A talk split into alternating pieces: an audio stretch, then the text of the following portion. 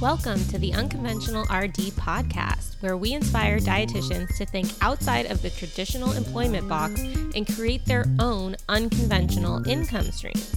We'll talk all things online business to help you start, grow, and scale your own digital empire.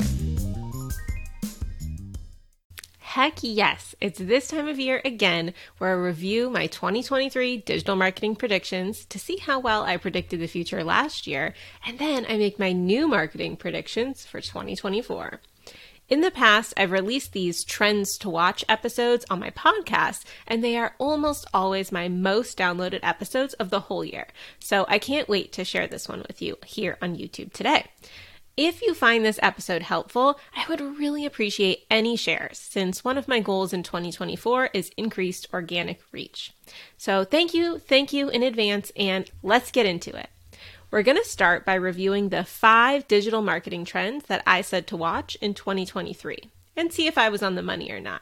Then we'll review the six digital marketing trends I'd like to watch in 2024. So, backing it on up, what did I predict way back last year for what was going to be trending in 2023? Well, the first trend that I mentioned was Google becoming more of a content suggestion and curation platform rather than just a search engine. And this is sort of still in the works and hasn't fully manifested yet, but I kind of find that I tend to be a few years ahead with my predictions every year. But some of the ways that Google has added more content discovery features to their tools in 2023 include testing Google Discover on desktop search. So in October, Google actually announced that they were testing the addition of Google Discover to their desktop desktop homepage. If you're not familiar with Google Discover, it's what you see when you open up the Google app on your phone. Underneath the search bar where you type in what you're looking for, you should see a feed of recommended content curated by Google based on your previous search behavior while logged in. The content suggested in Google Discover can be blog posts, YouTube videos, short form videos like YouTube Shorts, Google Web Stories, or even suggested and trending searches to perform inside Google. It also includes sponsored ads, so Google Discover is another way that Google is monetizing and earning ad revenue. And right now, Google Discover only shows up when you search with the Google app on your mobile phone. But Google is testing the idea of rolling it out on desktop as well. Personally, I think this would be a great idea, and I would love to use Google as a content discovery engine, especially if it was able to tell what type of topics I'm interested in and show me blog posts and other content that I might not have found otherwise. It would be sort of like a mixed media social media feed, and I kind of dig it. They're also rolling out the ability to follow topics inside of Google Discover. So, as you're scrolling through the Google Discover feed, you'll be prompted to follow suggested topics to get updates. And if you add any of the topics to your follow list, then that will enable another new feature from Google, a new for you section at the top of the Google search results for topics that you've chosen to follow in Google Discover. So if you click that updates from searches you follow button in Google Discover, it will bring up a new new for you section at the top of the Google search results with a carousel showing new content that you haven't seen yet on that topic that you're following. And yet another way that Google has been becoming more of a content discovery platform is how they've incorporated this idea of infinite scroll search results. So if you remember at the end of 2022, Google changed the way that the search results were laid out so that instead of 10 separate pages with 10 search results on each page that you had to manually click through, now it's a continuous scroll. And as a part of this continuous scroll, if you scroll long enough on a mobile search, Google sort of assumes that that must mean that you haven't found what you're looking for yet. So they'll start suggesting other related searches for you to perform or other related content that you might find helpful. So this is yet another way that Google is acting as a content discovery platform instead of just a direct search engine. So overall, I'd say that this prediction was correct, but still sort of in the works, not fully rolled out. I think we'll see even more progress on this front in 2024. The second trend that I predicted for 2023 was the integration of AI into online business because believe it or not, it's only been a little over a year since ChatGPT came out. It was like brand new when I was making these predictions around this time last year. And wow, has it made an impact. Online business owners have started using ChatGPT in tons of ways, including but not limited to content creation strategy, outlines for long form content, actual writing of blog posts with human editing and refining, of course, writing of emails and social media copy, site structure organization ideas, business planning, sales page optimization, repurposing of content into new formats, data visualization and analysis, summarization of longer content, automating customer service chats, sales forecasting, creating images, and even sentiment analysis of customer reviews. And that's just what I could think of off the top of my head. There's so many more uses and more to come. Obviously, AI is not a total replacement for people, but it has helped speed up our processes, improve efficiency, and bust through creative blocks. Basically, AI has allowed us to get more done in less time and for less money. And while this has definitely led to some job losses and closures, especially for low priced content agencies, it has also been great for many small businesses who are on tight budgets. I'm excited to see the next generation of AI tools on the horizon. I love, love, love the idea of being able to plug a piece of content into a tool and have it spit out tweets and social media post ideas, video scripts, whatever, ways to repurpose that content that's actually usable right out of the gate. Some of these types of tools exist today, but I haven't found them to actually work very well yet. I do think that they will get there eventually, and when they do, I'm excited to try them out in my own business. And on the SEO front, during last year's predictions, I was worried about Google possibly penalizing AI content because at the time, their documentation explicitly stated that they wanted to reward content, quote, written by people for people. But in early 2023, they ended up revising those guidelines. So they took out the written by people part and they just said content created for people. And so people took that to mean that Google does not think that AI content is inherently bad. It just needs to be genuinely helpful to users in order to be ranked. So, what should we be doing in 2024 now that mass produced AI content is our current reality?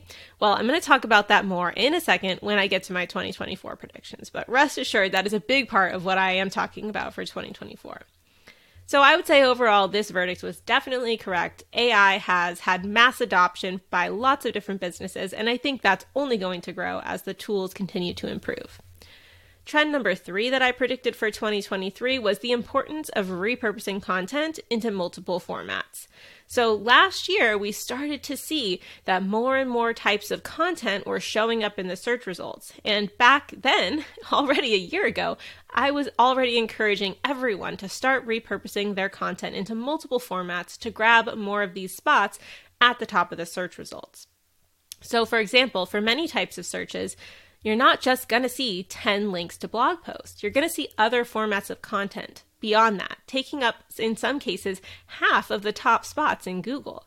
These could include things like long form video on YouTube, short form video like YouTube Shorts, TikTok videos, Reels, visual stories, also known as Google Web Stories, and image packs. So, what this means in a practical sense is that if you are trying to rank for a specific keyword and you notice that there are lots of additional formats showing up in the search results, that you should probably be repurposing your content into at least one of these additional formats so that you have an additional chance of ranking and getting in front of your ideal people. Obviously, for bloggers who are maybe following the publisher model and are mostly focused on getting page views for ad revenue, getting someone to go to your YouTube channel to watch a YouTube video or to your social media platform to watch a reel might not translate into a great ROI for you if you're only monetized with ads on your website.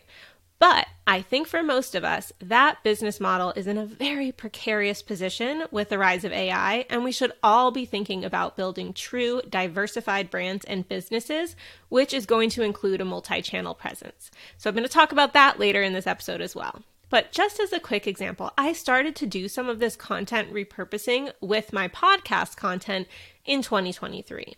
Basically, I came to the realization that I had published over 125 podcast episodes, but they were driving very little organic growth for my brand. Because the problem with podcasts is that there's not really a podcast search engine. So, yes, you can push those out to your existing audience and it will get consumed, but it doesn't really help very much in growing and reaching new audiences through any search platform.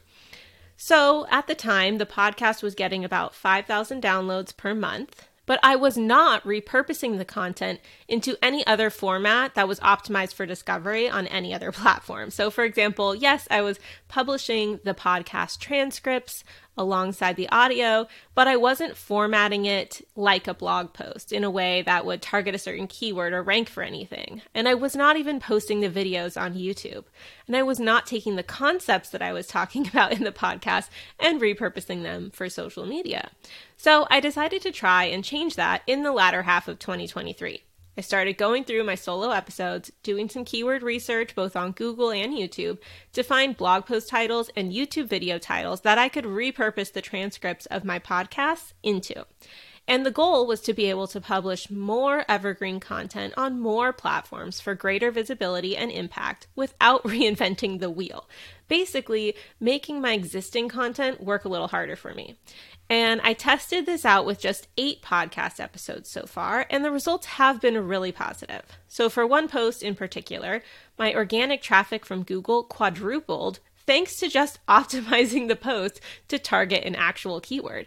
And just in case you don't know what that means, basically that means instead of just copy pasting the transcript of my podcast episode onto my site, I cut out a lot of the filler, I formatted the content for easy scannability and readability online. I used headings and subheadings and bullet points and things like that to organize the sections by topic using relevant keywords that people search for in Google. I basically tried to make it a piece of content that someone would enjoy consuming by reading and that would easily answer their question if they discovered it through Google. Then, within that newly optimized blog post, I would film and embed a YouTube video towards the top of the article as well. And that was working very well to bring me both organic traffic to the blog post that was ranking for keywords and through the video ranking in the videos tab as well, but unfortunately, within the last few weeks, Google has stopped ranking videos that are embedded in blog posts, and now videos have to be the main content on the page in order to rank and be even be indexed in the video search tab in Google. So, womp womp. Basically, that means 99% of the results inside the videos tab now in the Google search results are only going to YouTube, which I think is really crappy of Google to do. Uh, and it's not a good look uh, in the middle of this antitrust case and all that, but uh, I still think that videos can be good for user engagement signals on blog posts if they're genuinely helpful and adding value to the page and adding value to the user. So I'm still keeping them embedded in the posts for now and we'll see how that goes. and uh, I also noticed that I started to get way more people requesting to join my free Facebook group after finding my blog posts on Google which of course in turn grows my email list because about 50% of people who join my free Facebook group also leave their email address to join my list. And since I have automated sales funnels set up, that also means that I'm able to make sales to these new email subscribers every single month without doing any manual work or launches. I just add their email to my list and it's all set up within the first month or so of being on my list. They are given the chance to join one of my programs at a discount, and a good percentage of those do convert into paid sales. So I can say for sure that this strategy is worth it as long as you have clarity on what you want people to do after they discover your content. And you need to have an actual strategy in place to make a living beyond just ad revenue on your blog. So, if you are interested in learning my content repurposing strategy, starting out with how I'm repurposing my content over to YouTube, be sure to check out my new membership called the Expand Membership. I can drop a link to that below this video. We're going to be diving into the topic of repurposing content for YouTube in spring 2024. Right now, I'm covering the foundations of email marketing, and then content repurposing is our next topic we're going to dive into. So, overall, since the search result layouts have changed pretty dramatically, and it seems like alternative formats of content are here to stay in the rankings, I'm going to say that this prediction was correct. It is going to be increasingly important to repurpose your content into additional formats to compete in today's day and age. The fourth trend that I predicted was the rise of TikTok. I was predicting that TikTok would continue to grow and be more and more important in 2023. And it definitely did. It grew about 16%, and now it has over 1.5 billion users now. And TikTok has also started to diversify the type of content you can post on their platform too. So now you can post text posts, do e commerce, and long form video all directly within TikTok. And I can't say that I have much experience with TikTok. I have an account that I set up for my business, but I've never posted anything on it yet. But that is on my to do list for 2024 as part of my mission to expand my brand onto more platforms. So stay tuned. I definitely think TikTok is super relevant as a part of your content creation marketing mix. Uh, and I will say that TikTok in the Google search results is still the one short form video content that is most commonly seen in the search results. So within those short form video carousels, uh, typically Google will show TikTok videos first and foremost, uh, YouTube shorts, and sometimes Reels or Facebook videos. But TikTok is far and away the most common. And based on my analysis, YouTube Shorts comes in second. So, uh, if you are working on diversifying your content formats in 2024, those two platforms would be great to focus on if you want to double dip and also have your social media content rank in Google. So, the verdict correct. And finally, the last trend, trend number five for 2023, was the importance of entity based search, including topics, brands, and authors as entities with reputations. And I'm going to say this one was correct too. I was predicting that it was going to be increasingly important to build a known brand, not just a blog. And yeah, I mean, with how the helpful content ended up decimating a lot of publisher sites that had lots of content, but not really any real business model outside of monetizing their content with ads or affiliate links, this definitely turned out to be true. It seems like Google has cranked up the dial on the importance of having a true brand, one that solves problems for people, especially via paid products and services, or that has extremely high domain authority. In last year's prediction episode, I talked about using the more about this page feature in Google to see what Google quote unquote knows about your brand, and that if there's not much information about you on other websites, that means you need to make it a priority to focus on brand building in 2024. Things like getting quoted in the media, mentioned in authority websites in your niche, talked about on forums like Reddit, or interviewed on podcasts. Anything that shows that people find value in your content and your offers and they're trying to actively talk about it and share it. And if you are not creating a digital footprint online, you are going to be left behind, especially with the rise of AI. Being a trusted, authentic human resource is going to be more valuable than ever. So, those were my predictions for 2023. I think I was pretty on the money last year. So, now let's get into the six digital marketing trends to watch for 2024. So, I do anticipate this being a big year for digital marketing as AI continues to infiltrate our lives, businesses, and content creation processes so much changes so incredibly fast. So I feel like there's definitely a large possibility that some new technology could come out of left field at some point in 2024 and totally shake up how we do things. But based on where we're at right now, these are the trends that I'm focusing on for 2024. Trend number one optimizing for SGE and AI platforms. So it's no secret that AI is going to play a huge role in the future of online information retrieval and consumption, probably in ways that we can't even conceive of yet. Right now, most of us are still default searching for information and resources in Google. Google still has a 90% market share amongst search engines. We go to Google, we type our question or topic into the Google search bar, and then Google returns us content that it thinks will best address our needs. But I wouldn't be shocked if in five years, maybe even sooner, most of us have personal AI assistants that find and summarize information for us rather than using Google. Google probably knows this, and I think they're trying to get in front of it. And so they have been beta testing the idea of using AI in the Google search results for the last six months or so.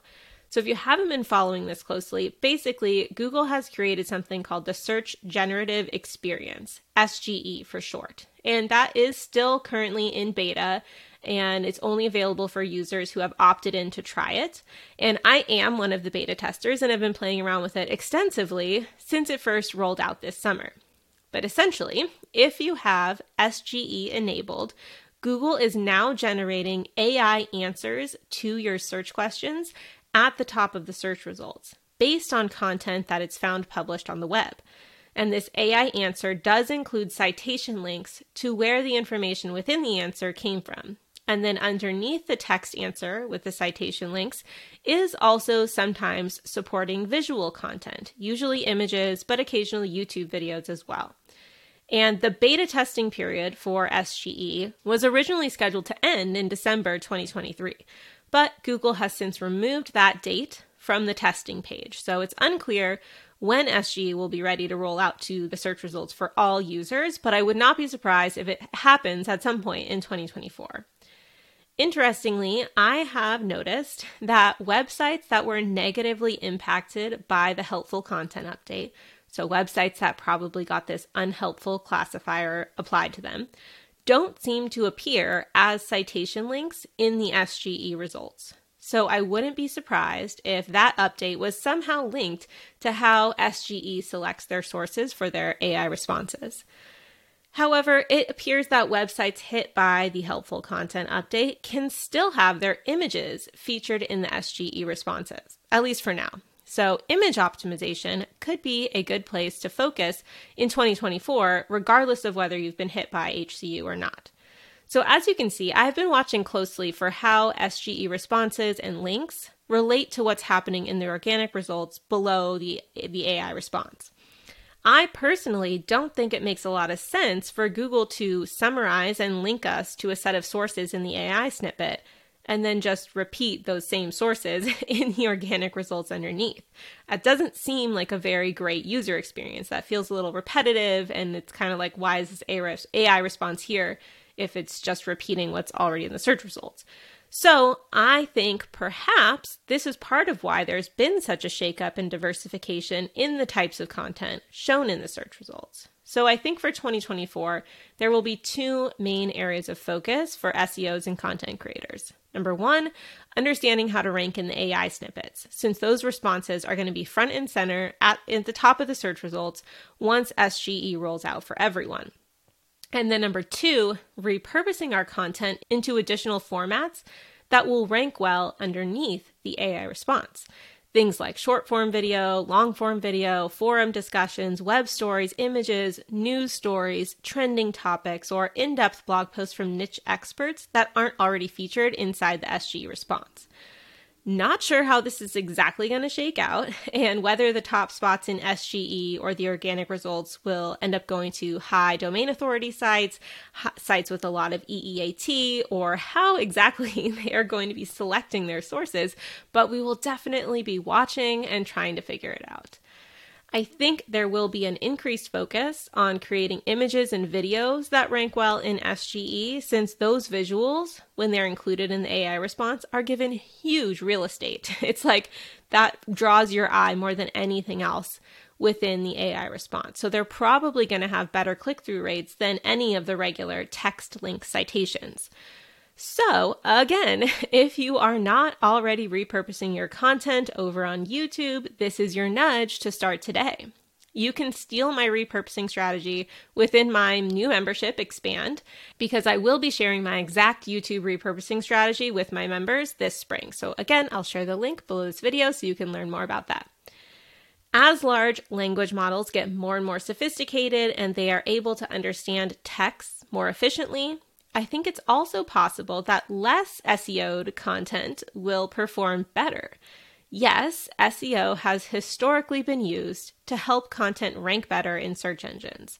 But the beast is changing. So rather than static algorithms, AI is playing more and more of a role in content retrieval and rankings. So I can imagine a future where traditional SEO signals are less important for helping search engines surface valuable information.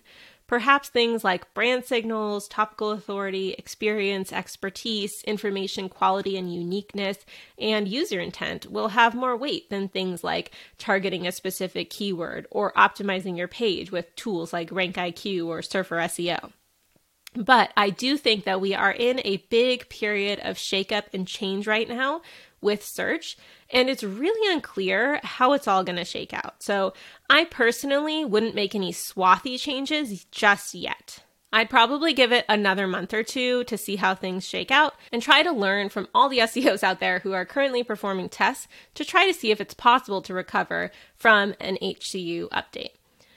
I also think that there's a good chance that eventually people are going to migrate away from Google and start searching for real time information within the AI chatbots that are available now, like ChatGPT or Bard. So, learning how to optimize for those platforms might also become a whole new industry in the next few years. I kind of don't think it's going to happen in 2024, but in the next few years beyond that, probably going to be a thing. Maybe we can call it chatbot optimization, CBO instead of SEO, who knows? But I have a feeling that a lot of the skills that SEOs possess will translate very, very well to learning how to optimize content for a new platform like chatbots. So, trend number two diversifying beyond the publisher model. I'm just going to be frank. I think the traditional publisher model is in trouble. If you're not familiar, the publisher model relies on publishing large amounts of free content online and monetizing with display ads, sponsorships, and affiliate links. This model has performed extremely well over the last decade, allowing tons of bloggers to build six and seven figure empires around their content. However, now that AI has entered the picture, I think that this model is in trouble. The entire publisher model relies on people visiting websites for information and viewing ads within that content. But if, in the near future, people start getting summarized answers directly from AI, a good percentage of those people will probably not feel the need to dig deeper into the primary sources, and they might just take the AI response at face value. And without people visiting websites, this monetization model crumbles. Essentially, this means that information alone is not going to be enough common knowledge information is about to become a commodity.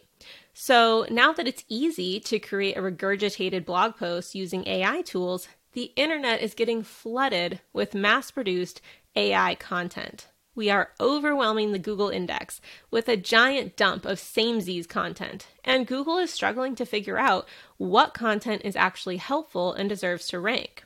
I do not think that Google has figured this out yet, obviously.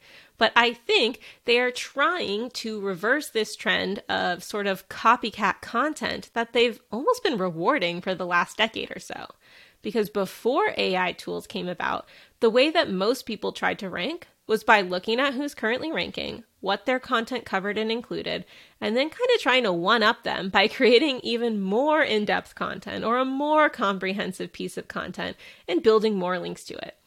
Over the years, optimization tools like RankIQ, POP, or Surfer SEO emerged that scanned the top ranking results pulled out a list of the most commonly used words that you should probably include in your content as well in order to be competitive. And then you could use that to kind of beef up your content and improve your chances potentially of ranking well on page one of Google.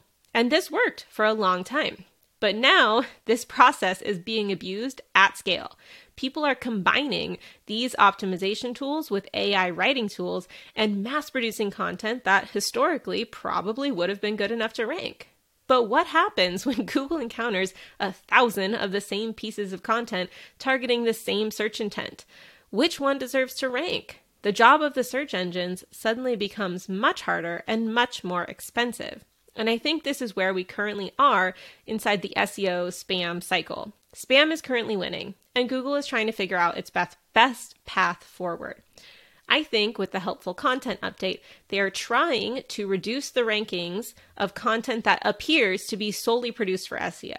sort of operating on the assumption that this content probably has the highest likelihood of abuse. But it also, at the same time, seems like large authority sites with huge domain authorities appear to be exempt from this rule, and their low quality content is still ranking super well. And of course, Google has also recently elevated the status of forums under the assumption that only real people would bother to post on forums, so at least it's like authentic content. However, that's quickly changing. now people are starting to spam the forums with AI responses and self promotion, so oh, this is going to be a giant mess soon. Um, but now we're ending up with a bunch of mediocre posts from large publishers and forum posts from random people on the internet, and in my opinion, a lack of helpful content from actual experts. So clearly, Google is still trying to figure out the solution, and as publishers, we are just along for the ride. But I think long term, Google is trying to find a way to rank content that provides unique value above and beyond what others on the internet have already written. I think that first person experiences and perspectives, unique data, breaking news, things like that, that AI is not able to replicate right now, are what they would like to promote. So that is the angle that I would be taking trying to move forward. Think about how can I humanize my content so that AI is less able to replace what I'm doing? Can I add video, unique images, personal stories? Can I build a social media presence that shows that I'm a real person and not a faceless AI content farm? Can I help people with products and services above and beyond what AI can provide? Can I become a source of information, not just a regurgitator?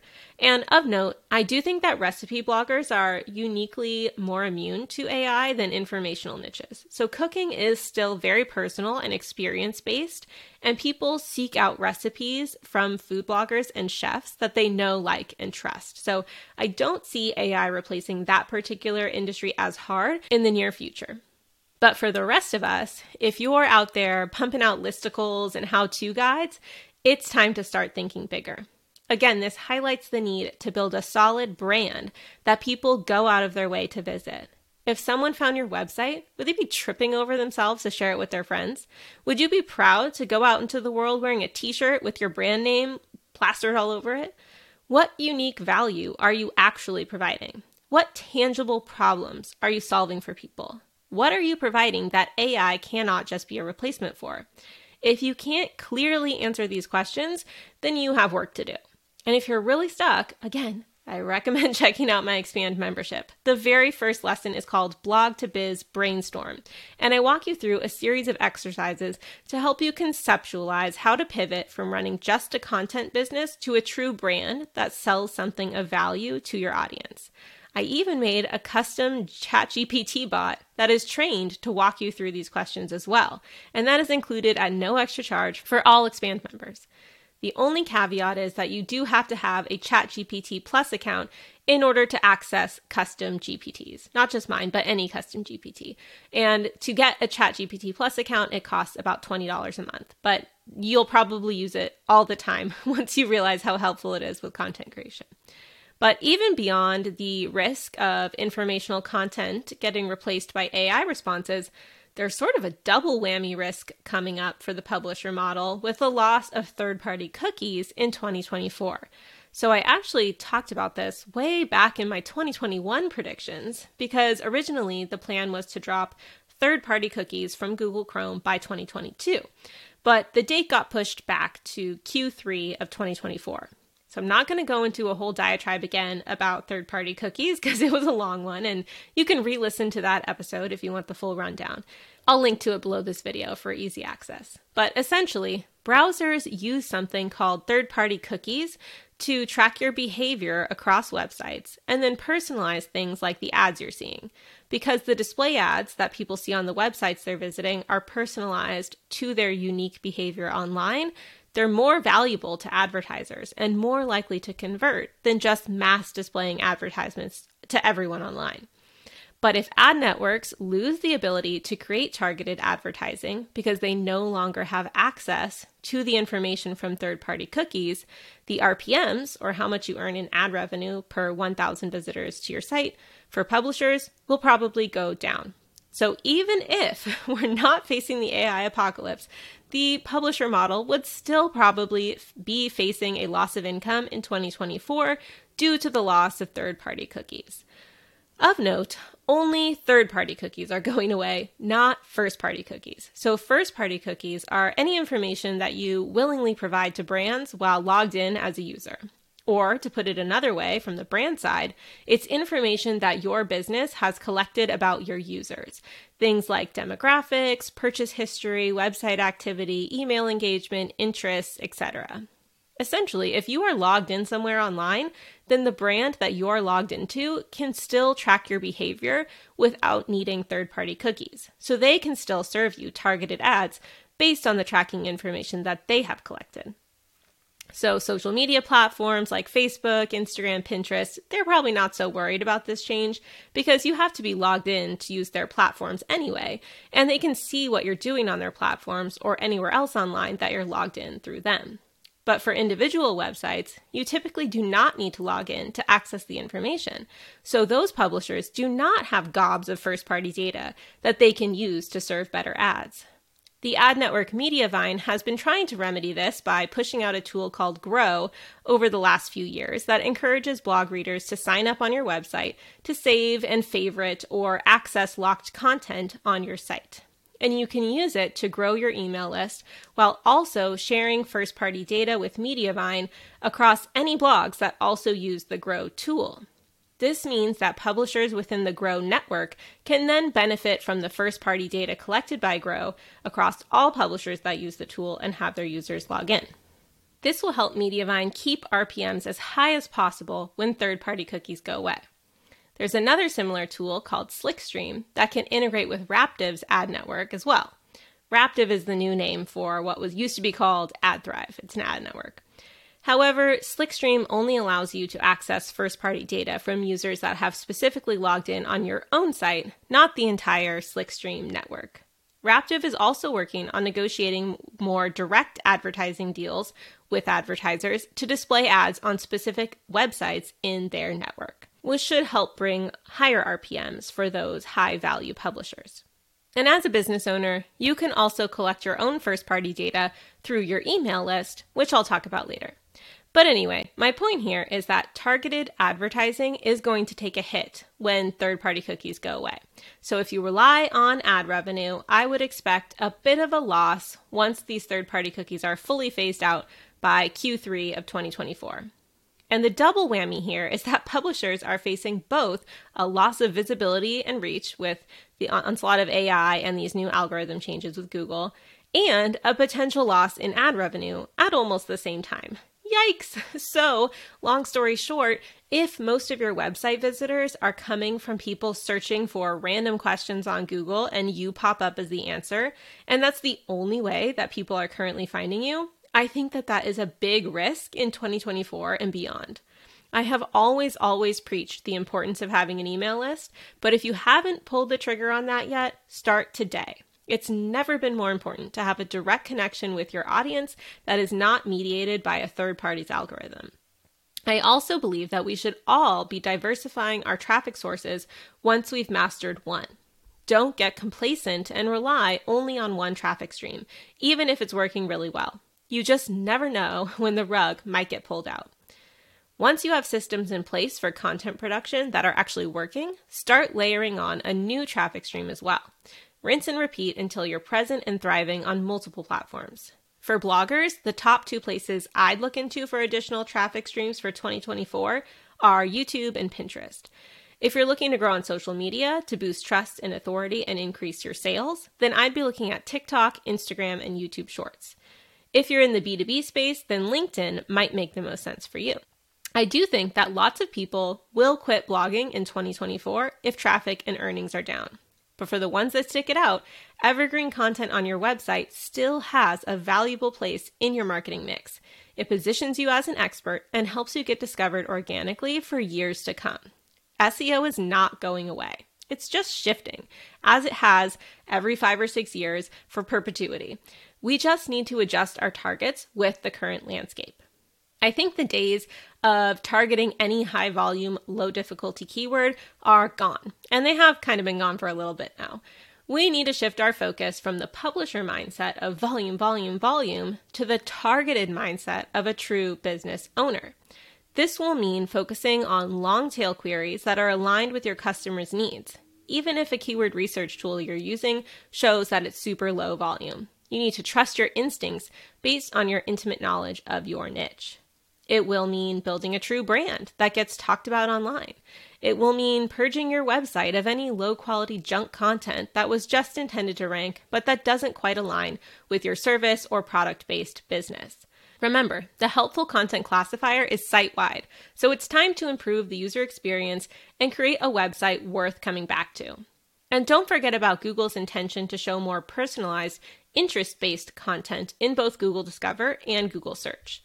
I don't think I mentioned this earlier, but Google also announced that they are going to be testing showing personalized results inside Google's organic search results as well. Meaning, if there's a certain website that you tend to visit again and again and again, Google will remember that and start showing that specific website higher in the search results for your personalized results if you're logged in while you're searching. So, as a content creator, that means that you can combat some of these changes by, again, building up your brand and making sure that people are intentionally seeking out your content and returning to it frequently. Okay, so what I'm trying to get at with this prediction is that people who are publishing content and trying to monetize it passively with ads and affiliate links are in trouble. And it's time to start learning real marketing and brand building strategies that will carry your business into the future.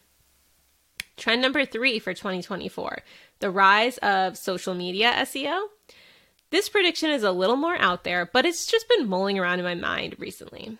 Now that social media content, like TikTok videos, Instagram Reels, and YouTube Shorts, are showing up in the organic search results in Google, there's a huge untapped opportunity to become an expert in specifically getting social media content to rank in search. The blogging SEO world has been around for decades, but social media SEO is a new beast, and I haven't seen anyone emerge as a leader in this space yet. Because it's so new, none of the SEO tools have caught up either. As far as I know, none of them track whether or not short form content or the perspectives carousel are showing up in the SERPs for any given query. I did submit this as a feature request to SEMrush, but obviously it's not something they could implement overnight. Um, but I really feel like in today's world, even though I still love writing and reading long form content, many people don't. And if you could swoop in and teach short form content creators the power of SEO, whew, would that be powerful? It's also a game changer because having social media content rank for searches in Google inherently brings an evergreen quality to short form video that never existed before, making it even more valuable for brands as a long term discovery mechanism. The key here is knowing whether or not short form video shows up for a particular keyword search or not, because it is highly niche and query dependent. You probably don't want to waste your time trying to create SEO optimized social media content for a specific keyword if the search results are not showing any short form content for that keyword. Obviously, having a tool that could filter this out would be a huge help, but for now, when you're doing your keyword research, I would poke around and search your target keyword on a mobile device to see what other forms of content are ranking. And if you see short form video in the results, make a note that that piece of content is probably top of the list for content repurposing compared to other keywords that don't show short form video in the results. I can't say that I have personally played around with this much, but the next step would be to analyze the social media videos that are currently ranking and figure out why you think they're ranking. Are they using exact match keywords in the captions, in the text in the video, in the audio of the video, in the hashtags? Is it just more about meeting the overall search intent? Try to figure out why Google is ranking these pieces of content and then try to replicate those aspects within your own content. I think this could become a huge market in the future as people on social media start to realize that they are reaching people through Google and not just natively on individual social media platforms. Of course, for this to really blossom, we'll also need better analytics tools from social media companies that allow us to see where our video visitors are coming from so that we can follow the data and double down on what's working. Trend number four for 2024 email marketing becomes trendy again. Okay, so in my world, email marketing never left. It has always been the cornerstone of my brand and the main driver of sales. Literally over a million dollars in sales all through my email list. But I think a lot of people growing an audience online haven't put a ton of thought or effort into growing or nurturing an email list. This is a huge, huge liability for your brand. As much as you'd like to imagine it will never happen to you, the chances are high that at some point, no matter what external platform you've built your brand on, you will get negatively impacted by a platform change or algorithm update and your reach will suffer. And if you are 100% reliant on other companies' algorithms to reach your own audience, you're kind of shit out of luck if your reach gets slammed and you have not built any other way to connect with your people. The nice thing about email marketing is that it is a direct one to one connection to each person on your list. You are sending a message directly into their inbox, and it can be personalized and tailored just to them based on actions that they've taken, the content of yours that they've consumed, the products that they've purchased, the lead magnets they've opted into, and more. There is no other platform that can even come close to this level of personalization and direct reach. If you send an email, it will end up in your subscriber's inbox. Sure, not everyone will open every email. This is why mastering the art of writing great subject lines matters, but they will still see your name right there in their inbox every time you send. And for people who are meticulous about their email inboxes, which is not me, by the way, uh, not only will they see the email, but they will have to intentionally decide whether to open it and read it, save it for later, or just delete it. Compare this to social media or even Google, where it's a little bit random whether or not people in your audience even see your new content. Email marketing is legitimately unmatched. And I think in this new age of privacy regulations and fierce competition for attention, having a direct line straight to your people, or even to just specific segments of your people if you only want to talk to some of them, is like the core of online business. I think a lot of the younger marketers who have been thriving on social media will start to take email marketing more seriously as they see their organic reach and engagement declining a bit. It's really interesting to me to watch the evolution of social media content and see the parallels with blogging. For example, blogging started as basically just personal journals where people dumped their personal thoughts and experiences to share mostly with just their family and friends. But once Google came around, and allowed people to search for topics and find content. And then analytics tools came around so that people could track how people were finding their content. And then monetization methods came around so that you could actually make money from people reading your content. Blogging then transformed into a much more SEO focused game of creating content that people could discover via search engines, and then offering lead magnets with opt in forms and pop ups to get people onto your email list and then creating digital offers or services to pitch to your audience. The same thing is happening with social media, just a few years behind. For example, Instagram also started as a personal photo sharing site where you just posted personal photos for family and friends. Then, slowly, people started monetizing their audiences and using Instagram more as a business tool. Over the years, social media specific tools like ManyChat and StanStore have popped up to meet the list growth and monetization needs of social media content creators. And I feel like a lot of people on social media are just starting to dip their toes into this world of lead magnets and sales funnels. So I'm excited to see where that goes. I just started posting consistently on Instagram this summer and have been using ManyChat to grow my email list from my Instagram content. Because as you probably know, I am not about vanity metrics. If I'm going to spend my time creating content to reach my audience on social media, I want to have a clear ROI behind it. And growing my email list is the best ROI of all of my business activities at the moment, thanks to the nurture and sales sequences that I have set up. If you're not familiar with what ManyChat is, it's a paid tool. I think it costs about $15 per month that allows you to set up automations through Instagram. I primarily use it to send people my lead magnets and grow my email list, but it can do other types of automations too. But essentially, you can set it up so that if someone comments or DMs you a specific word of your choice, it will DM or comment that person a specific preset message. For example, a brief thank you and a link to get your free lead magnet. It also works with Facebook, by the way, if that's your platform of choice. But anyway, I just love email, and I think more and more people are going to be focusing on it in 2024. I think it's the best, best, best way to both serve and sell to your audience every single week. I also think that users, not just business owners, are getting a little frustrated with the quality of the algorithms across the various social media platforms and search engines, and they're annoyed that they can't find or discover high quality, in depth content from creators that they love. If they find someone they genuinely want to learn from, I think more and more people are subscribing to email lists to actually get the content that they want to see each week. And now there are even ways to do email list cross promotions with other email marketers using things like ConvertKit's Creator Network. If you're a part of ConvertKit's Creator Network, you can hand select other creators on the network whose content you would love to recommend.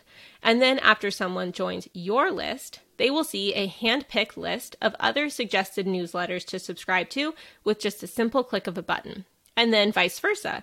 If you're in the network, other people can also recommend you as suggested newsletters to subscribe to when people opt into their list. I haven't pulled the trigger on setting this up yet, but I am a part of ConvertKit's Creator Network, and I have seen these opt in suggestions in action when I've joined other people's lists, and they are pretty compelling. And finally, I also think that there will be more money than ever in owning a high quality list. If the loss of third party cookies makes it harder than ever for advertisers to target their ideal demographics, guess who they can still turn to? The email lists of people who have curated engaged lists of fans in specific niches. Yep, you can accept sponsorships for your email newsletters, and that form of direct advertising can be a viable income stream as well. I feel like a broken record here, but do not slack on email marketing. If you need help getting started and setting everything up optimally from the start, come join me inside my Expand membership. Again, I'll drop the link below this video. I do want to make a quick note before we move on from this topic. One more thing about email marketing. It's not really related, but I just want you all to be aware because it's happening very soon. Gmail is making a change in February 2024 that is going to require all email marketers who send more than 5,000 emails a day to have SPF, DKIM, and DMARC verification for their sending domains in order to actually reach Gmail inboxes. So if you are listening to this and you have an email list of 5,000 subscribers or more, you need to get on this ASAP to avoid ending up in the spam folder in February. And I talk about how to get this set up inside the Expand membership as well. So if you need help, that's the place to get it from me. Essentially, you just need to add some codes to your DNS records and you should be good to go. However, it is important to note that when you authenticate your domain, you're technically now sending emails from your own domain rather than the shared domain of your email service provider. So you're basically resetting your stats, and you have to collect new history of providing valuable emails that get opened, clicked on, and engaged with to have the best deliverability. So you may want to start by sending out emails to the most engaged segments of your list first to build up your reputation before sending large volume broadcasts to your entire list. Trend number five for 2024 personalization and good user experience will matter more than ever feel like I've touched on this one already throughout my predictions, but just to drive it home once more, I think we will see more and more personalization of content and marketing, and people will have less and less patience for bad user experiences. For example, we already discussed a few ways that Google is starting to sprinkle personalization into their products with Google Discover, the ability to follow topics, the new for you section for these topics in the Google search results, and testing personalized results that prioritize commonly visited websites in the search results for logged in users. I also think that more and more people will start to be aware of the personalization power of email marketing. You can collect information from and about your audience using things like surveys, quizzes, or even just purchase or behavior information, and then tweak your marketing messages based on what you know about each individual subscriber. For example, with the Unconventional RD brand, it would probably benefit me to start segmenting my list a little more based on what stage someone is in business. For example, the information that someone needs if they don't have a website or niche yet is totally different from the information someone needs if they are already running a six figure online business. My brand has information and offers to help both of these types of people, so I would probably have better results if I segmented my list and customized the information and offers I sent to each segment based on what I know they need. And just as a little preview, I actually am going to be doing this soon, and I will be sharing my methods with people inside the Expand membership as well. So if you're not yet a member, just another reason to get on in there. At the core, personalization is just one piece of providing a good user experience. The more you can help someone, the better their experience, and knowing more about their wants and needs can help you better serve them. I also think that the user experience on your website is going to continue to be more and more important with time. Google has slowly been dialing this in over the years, from making HTTPS and site speed a ranking factor to penalizing intrusive pop ups to now creating this page experience report in Google Search Console that encompasses all of these factors. If you look at Google's documentation about the factors that comprise a good page experience, they also mention that content needs to display well on mobile, not have an excessive amount of ads that interfere with the main content, and have good navigation that makes it easy to find the main content on the page. So it would behoove all of us to make sure that if you have ads or pop-ups on your site, that they are not causing a negative user experience. There's always a balance here between making money and growing your list and providing a good user experience for your visitors. On a bigger scale, I also think this ties into the bigger picture of our websites and the overall user experience that we are providing through our brands. Is it clear what value you provide on your homepage? Or are you just showing people a random feed of posts and you're like, where am I? What am I even doing? Who is this website for? Have you built a genuinely helpful space for your ideal customers and readers? Or are you just publishing one off posts, hoping a few of them will rank and bring you visitors, no matter who those people might be? We all need to start thinking more like true brands now and make sure we're implementing solid marketing principles and user experience principles on our sites. I talk about how to build high quality homepages, about pages, and categories inside my SEO Made Simple course if you want to learn exactly how to do this. I'll drop the link to check out my course below this video. There are even tools out there, uh, like one that I know of called RightMessage, that can personalize the messaging that people see on your website based on the first party data that you have collected on them. For example, if a website visitor is on your email list and they completed a survey so you know that they are a private practice owner, you can personalize the messaging they see on your site so that it frames the call to action in a way that would appeal to a private practice owner, for example. Or if you know someone has already opted into a specific lead magnet based on the tags that they have in your email account, you can personalize the experience on your website so that that particular visitor will not see the opt ins for lead magnets they've already opted into, and instead you will specifically show them offers that would move them along the customer journey. Pretty cool, right? I haven't started using this like hyper level of personalization yet, but it's on my list of things to play around with in 2024, and I think it's a trend that others will be following too. And finally, trend number six more people will pay for information that they trust. I think that as the internet and social media continues to get flooded with mass produced, kind of mediocre content, more and more people will be willing to pay to access information from sources that they trust, which is actually a great thing for content creators. So, if you have unique information or advice to share, some percentage of your audience base would probably pay a subscription fee to access it.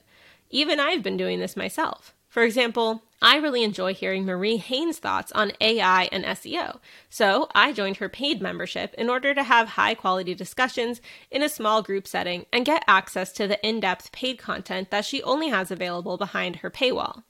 Marie does put out a free newsletter every week, but she gates some of the topics so that only paying subscribers can read about them. And I really value her analysis and thought leadership, so I pay a monthly fee to read it. If you can similarly position yourself as a thought leader in your niche, some people will happily pay you on a month to month basis to read your content and pay you back for all the time and hard work that goes into your content creation. We already know this model can be successful with the rise of Substack paid newsletters as well. And if you're not sure how to set up a paid newsletter or gated content behind a paywall, it doesn't need to be complicated. ConvertKit offers the ability to accept payment for your newsletter directly through them. So you don't need any other extra tools or to make it any more complicated. Just do it all through ConvertKit. But really, I'm circling back around this main point here that AI is ushering in the commodification of general information. But AI is not a specialist. People will still seek out trusted specialists, coaches, mentors, and accountability partners to actually accomplish their goals and learn from people with firsthand experience. So, if you can position yourself in this way, you will still be able to thrive in the AI era. So that's it for my six digital marketing trends to watch in 2024. To recap, those trends were number one, optimizing for SGE and AI platforms. Number two, diversifying beyond the publisher model. Number three, the rise of social media SEO. Number four, email marketing becomes trendy again. Number five, personalization and good user experience will matter more than ever. And number six, people will pay for information that they trust. If you enjoyed this video, I would appreciate if you could share it with a friend. One of my goals for 2024 is greater visibility, so I appreciate all the help I can get. And be sure to subscribe to this channel to get all of my new videos as they roll out throughout the year. Thank you.